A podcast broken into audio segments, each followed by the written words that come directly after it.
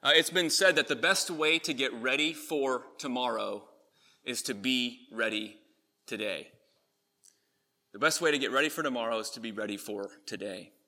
We're continuing in Matthew's Gospel, Matthew 24 and 25, the Olivet Discourse. Jesus is giving instruction to his disciples in this final, lengthier discourse, uh, preparing them for his departure as he is nearing the cross and the resurrection.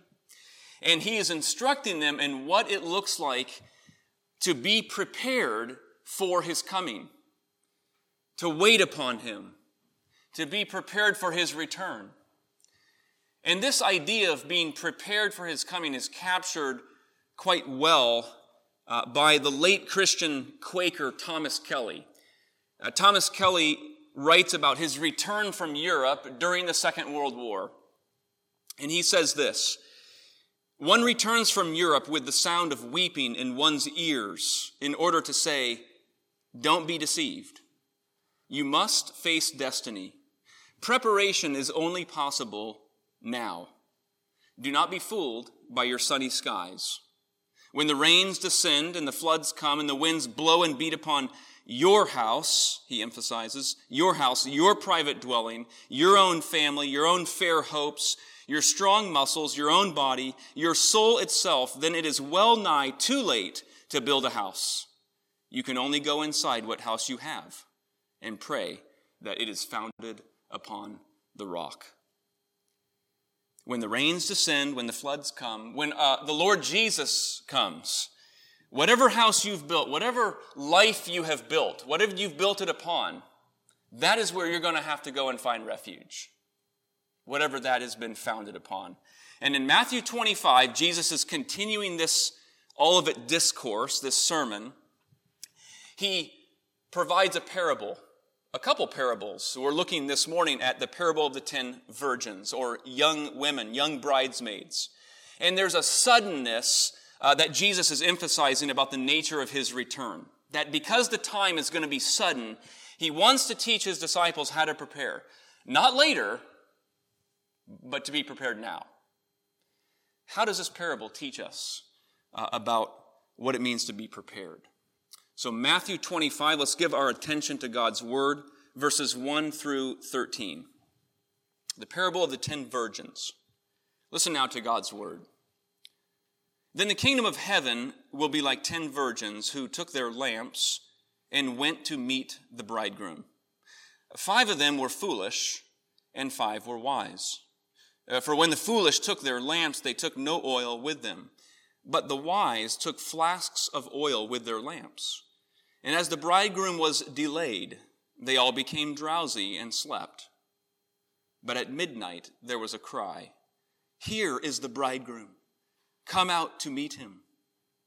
Then all those virgins rose and trimmed their lamps. And the foolish said to the wise, Give us some of your oil, for our lamps are going out. But the wise answered, saying, Since there will not be enough for us and for you, go rather to the dealers and buy for yourselves. And while they were going to buy, the bridegroom came, and those who were ready went in with him to the marriage feast, and the door was shut. Afterward, the other virgins came also, saying, Lord, Lord, open to us. But he answered, Truly I say to you, I do not know you. Watch, therefore, for you know neither the day nor the hour. Now, here's the central point of this parable that I hope that we, we grasp. Uh, that is, Christians are called to be people who wait for Christ with the, with the wisdom to know that the master may be long delayed in his coming. Christians are called to be people who wait for the Lord Jesus with the wisdom to know that the master may be delayed in his coming. Waiting takes on a particular emphasis in this parable. Waiting can be very difficult in life. We recall one of perhaps the most well known episodes and important, certainly, episodes in Israel's life in the Old Testament in Exodus 32. Uh, the people of God had been taken out of slavery in Egypt, wandering through the wilderness, and you come to Exodus 32, the story of the golden calf. And this is what it reads. Uh, when the people saw that Moses was delayed, there's that word. In English, he's delayed to come down from the mountain. The people gathered themselves together to Aaron and said to him, Up, let us make gods who shall go before us. As for this Moses, the man who brought us up out of the land of Egypt, we don't know what has become of him. What a commentary on the parable that we're considering, where true worship, true devotion to our Lord can actually turn to idolatry when we do not know how to wait. What fills our hearts and our minds when we're having to suffer long, when we're having to wait, when we're having to be patient? What, what fills our lives? What, what draws our attention? What, uh, what kind of character comes out in times of waiting? Waiting takes on a central theme in this parable, uh, waiting for this delayed bridegroom. And to understand this story and this parable that Jesus gives to us, uh, we're brought back into the custom of weddings in, in Jesus' day in the villages of the ancient Near East. And it was customary in that time for there to be a high focus upon the bridegroom. You may have uh, noticed that in the parable there's no mention of the bride, um, of the bride. And people have asked about that. The focus is upon the bridegroom. It's kind of a bit opposite in our own culture and day uh, in the modern world, at least here in our society and culture. It's usually a much more greater interest and focus upon the bride. You attend a wedding ceremony, and kind of central to the ceremony is when the bride comes down the aisle, and people naturally they know to stand up, and there's a focus upon the bride coming down and what is she wearing. Uh, the groom sometimes won't even come down the center; he'll just He'll come down the side, maybe with a couple other groomsmen.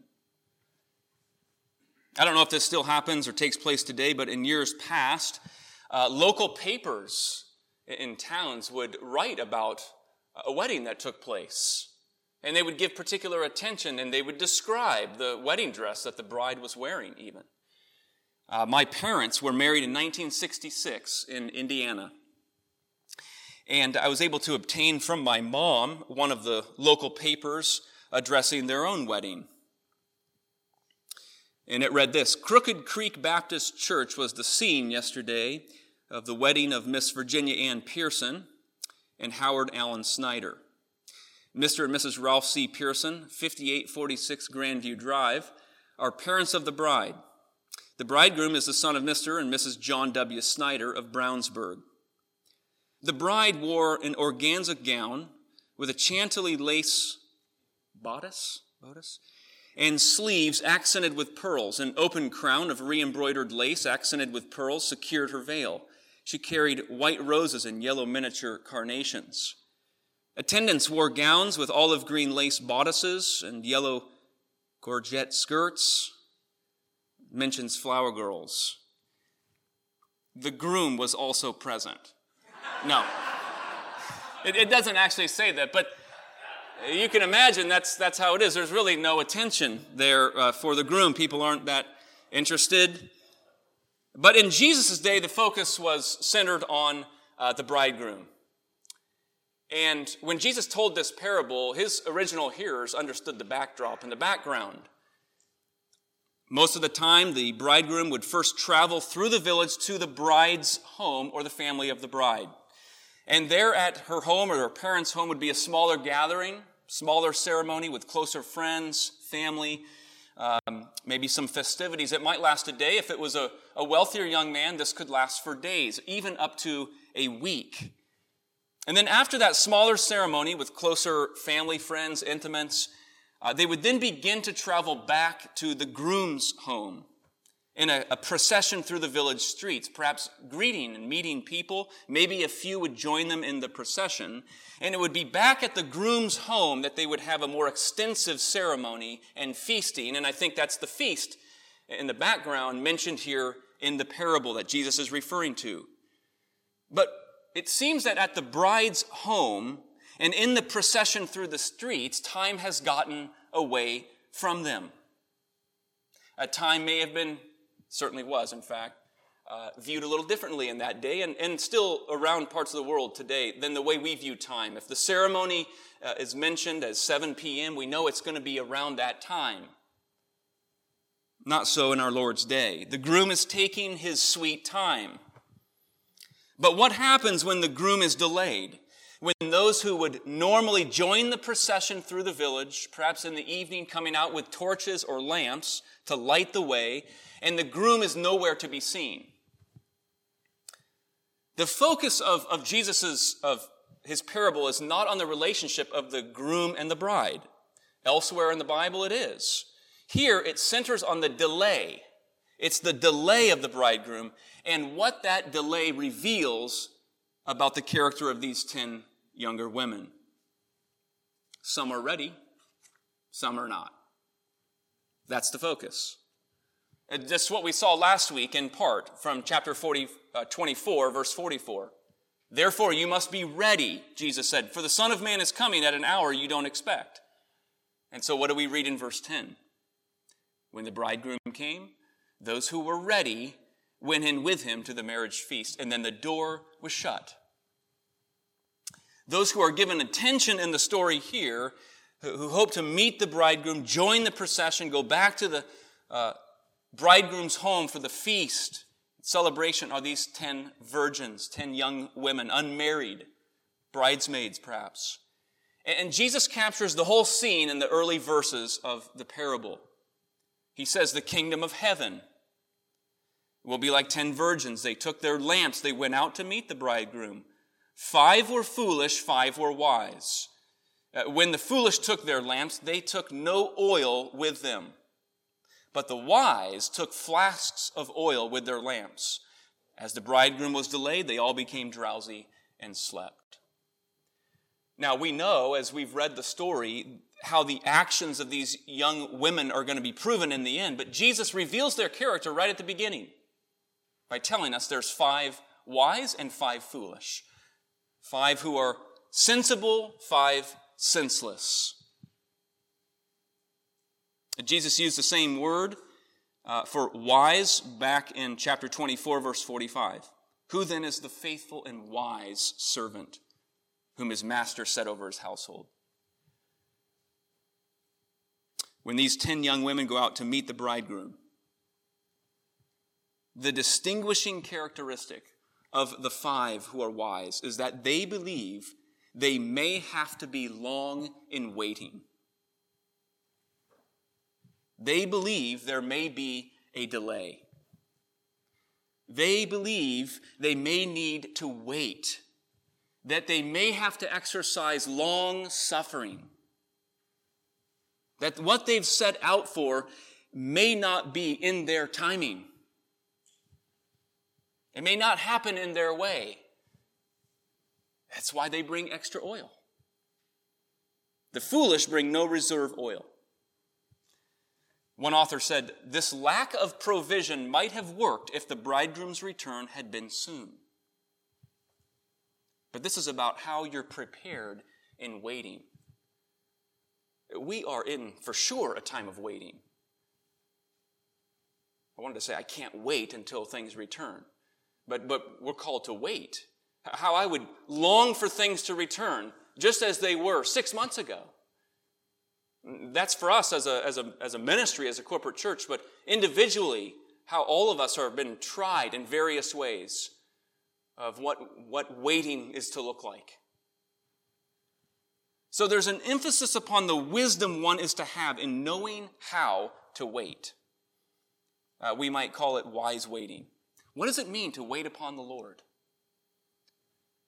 This parable certainly illustrates the value of waiting with wisdom but throughout the scriptures, there's an emphasis upon waiting upon the Lord, particularly in the Psalms. Psalm 27 Wait for the Lord, be strong, and in your heart take courage. Yes, wait for the Lord. Psalm 37, verse 7 Rest in the Lord, wait patiently for him. Or Isaiah 40 Those who wait for the Lord will gain new strength. There are many times, many seasons in people's lives in which they are called to wait. Many different things that we are perhaps called to wait for. Some waiting is not so difficult. A person who's waiting for an hour or two before lunch or dinner, they're feeling those hunger pains. Uh, a younger person waiting a couple days until that birthday comes. But, but in some ways, those are e- easier kinds of waiting. You know that something wonderful is coming. Just hold out a little bit longer. But some waiting is very, very difficult. The spouse or the child waiting week after week, month after month for their mom or their dad or their husband to return from a year long deployment. Every day, mark it off the calendar. That's hard, long waiting. Time slows down during certain seasons. Or the painful waiting amidst an illness in which the prognosis is in question. What all waiting brings is long suffering. The difference between the Christian's long suffering and waiting and that of the world's is that the Christian is to wait with an eye to the Lord, with a listening ear to the Word of God, with a heart that is yielding to His timing and His ways. And what all wise waiting has is hope. Hope confident anticipation of the goodness of God that He will pour out, His grace that is coming. Why did the five wise bridesmaids bring reserve oil? Because they believed that if the bridegroom was delayed and they would have to wait long, that he would still come. He will, he will come. So they were hopeful. And that when he came, they would have the oil to light their lamp and join the procession. So their waiting was with an eye toward him. That's what the gospel of Jesus Christ does. It fills a person with new life and hope about what is coming. And it gives them the sufficient readiness to be prepared to join him in the procession when he comes. What brings a particular sharpness or a cutting edge to this parable is how similar the wise and the foolish actually appear in the story. They have almost everything in common. Uh, first, all ten have been invited, and all ten have responded to the invitation to attend the wedding and the banquet. Uh, there may have been some who didn't receive invitations or those who refused the invitation, but all ten of these young women responded. Secondly, they all have kind of an outward love for the bridegroom, it appears. The story commences in verse 1 by telling us that ten virgins took their lamps and went to meet the bridegroom. They set out to meet him. So there's a response, there's outward interest. Uh, all of them took lamps. Finally, all ten, upon the delay of the bridegroom, become drowsy. They all fall asleep. It's not as if only the five foolish fell asleep. They all became drowsy, weary, tired. They all fell asleep. What's the one essential difference? Well, the text tells us that the five who were wise brought flasks of oil. That is, additional oil for their torches, lamps. Well, a lot of ink has been poured out in commentaries over the centuries about what is the oil? What represents the oil? Some have said, well, it's the Holy Spirit. Uh, the Spirit elsewhere in Scripture is associated with oil. So some have said they needed more Holy Spirit. Others have said it's works, the good works that God prepares for his people to do, that faith without works is dead. You need more good works. Others have said it's the grace of God. We need more of the mercy of God. Well, the truth is, the text does not tell us what represents the oil. But whatever the oil represents, it is the distinguishing mark between those who will be able to join the bridegroom, participate in the procession, and enter into the marriage feast, and those to whom the door will be shut. The late pastor James Boice says we should think of the oil as an inward preparation. I like what John Calvin says. He says, The five wise women, upon setting out to go and meet the bridegroom, have all the supplies necessary for completing the course of their life. The sense of the perseverance of the saints. The destiny, the future of all these young women are sealed at the beginning when they set out to meet the bridegroom. Some possess what's necessary to endure, to persevere, to make it to the end. Some do not. Here's how I would like to capture it. The oil perhaps represents such a faith, such a desire, such a love to be with the bridegroom that one will do whatever is necessary to ensure that when he comes, I will be found in him. Because he is my life. He is my portion. However long he may be delayed, when he comes, I'll be ready because he defines my life. The oil represents what is first in their life. Maybe we can say it's the saving mercy of God. It's the regenerating work of the Lord. It's new birth. But this is life in Him. Listen to these words. There is a coming to Christ just as I am without one plea that is right and good, where it is sincere trust in Him. But there's also a coming just as I am without one plea that is wrong, where it is careless disbelief masquerading as faith. All ten appear similar. One has sincere faith, one does not.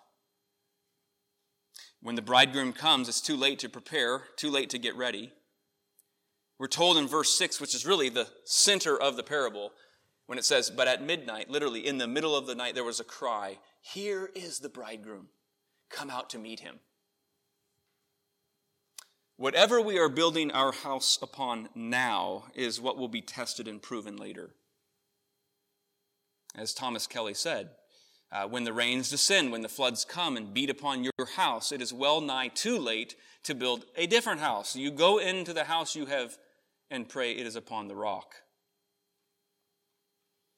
We see the foolish women, they ask for oil from the wise women, but it's not transferable. There, there's not enough. They needed to have prepared themselves. But for those who are ready, verse 10, they went into the marriage feast with him.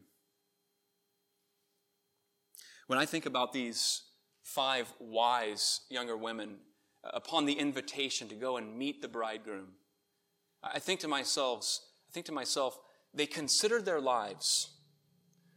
Perhaps they thought about everything that defined and made up their life, their friends, their family, uh, their general lot in life, their calling, the work that they're to do the, the goals and the aims that they might have, the, the bright future that they may think about.